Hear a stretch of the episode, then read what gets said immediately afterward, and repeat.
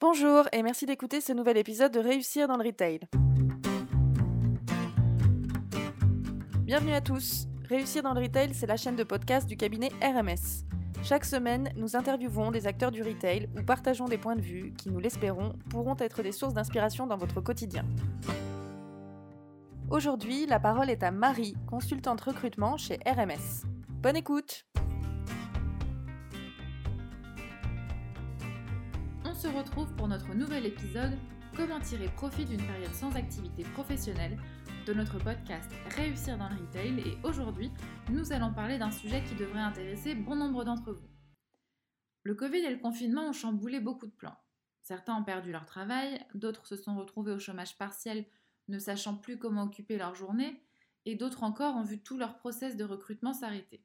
Alors comment faire pour ne pas broyer du noir et rester positif malgré tous les pronostics ultra négatifs liés à la reprise de l'emploi. Comment sortir la tête de l'eau et profiter, oui oui je dis bien profiter, de ce temps inouï pour se développer personnellement et donc professionnellement? Dans ce podcast, j'aimerais aborder avec vous trois grands enseignements que je me suis moi-même appliqués lorsque j'étais en pleine recherche d'emploi. Le but, eh bien, c'est de vous aider à tirer profit de cette période de transition en complément de votre recherche d'emploi.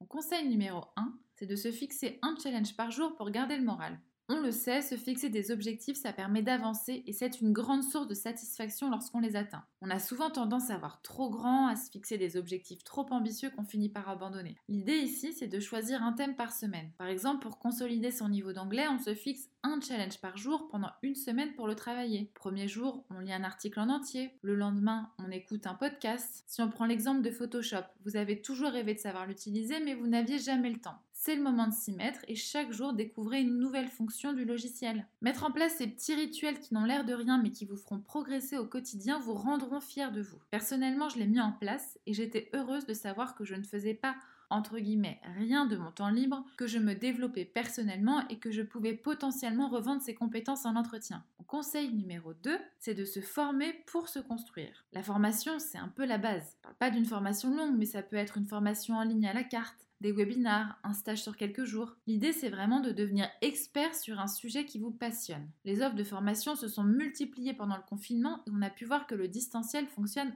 très très bien. Pour avoir moi-même suivi une formation de coach en distanciel, je peux vous dire que j'ai été bluffée de mon propre engagement malgré la distance. Vous pouvez également utiliser votre CPF, qu'on oublie souvent lorsqu'on est pris dans l'engrenage de son job, et on finit par se dire que finalement on n'en a pas besoin parce que le poste, on l'a déjà. Le CPF, c'est très simple, il vous suffit d'aller sur le site, vous enregistrer, et vous obtiendrez le montant auquel vous avez droit. En résumé, se former, c'est progresser, c'est développer de nouvelles compétences, c'est valoriser son CV, et surtout, s'ouvrir à de nouvelles pistes que vous n'aviez peut-être pas envisagées et qui vous ouvriront des portes. Mon troisième conseil, et pas des moindres, c'est de travailler son réseau. On sait qu'il est important d'entretenir sa relation avec ses amis et sa famille, ça c'est une évidence. Mais en fait, c'est exactement la même chose pour son réseau professionnel. Ne négligez pas l'importance de rester en contact avec toutes les personnes que vous croisez sur votre chemin professionnel. LinkedIn est un outil formidable pour ça, mais prendre des nouvelles, envoyer un SMS de manière spontanée tout au long de l'année aura beaucoup plus d'impact. En fait, c'est socialiser de façon intelligente et régulière qui vous permettra d'être présent dans l'esprit par exemple de ce manager qui recrute en ce moment son directeur de flagship. Et cela sera d'autant plus facile pour vous de manifester votre intérêt par la suite. Soyez actif et proactif. On doit vous remarquer positivement, que cela soit par votre présence sur LinkedIn que par vos actions au quotidien. Pour vous donner un exemple concret, j'ai en partie trouvé un emploi parce que j'étais active et que je n'hésitais pas à contacter en direct les directeurs et les décideurs des entreprises qui m'intéressaient. Et comme j'avais travaillé mon réseau, ces décideurs ont pu se faire un avis rapidement sur moi car nous avions des contacts professionnels en commun. Voilà les trois enseignements que j'avais envie de partager avec vous et qui m'ont beaucoup servi lorsque j'étais moi-même en recherche d'emploi. Se fixer un challenge par jour pour garder le moral, se former pour se construire et travailler son réseau. Vous l'aurez compris, l'idée c'est de rester positif et proactif durant cette période de transition.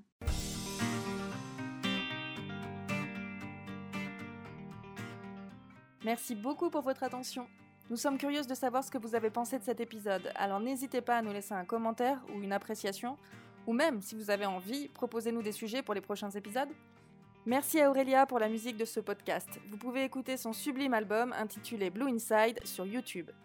Merci encore pour votre écoute et à la semaine prochaine pour un nouvel épisode de Réussir dans le Retail.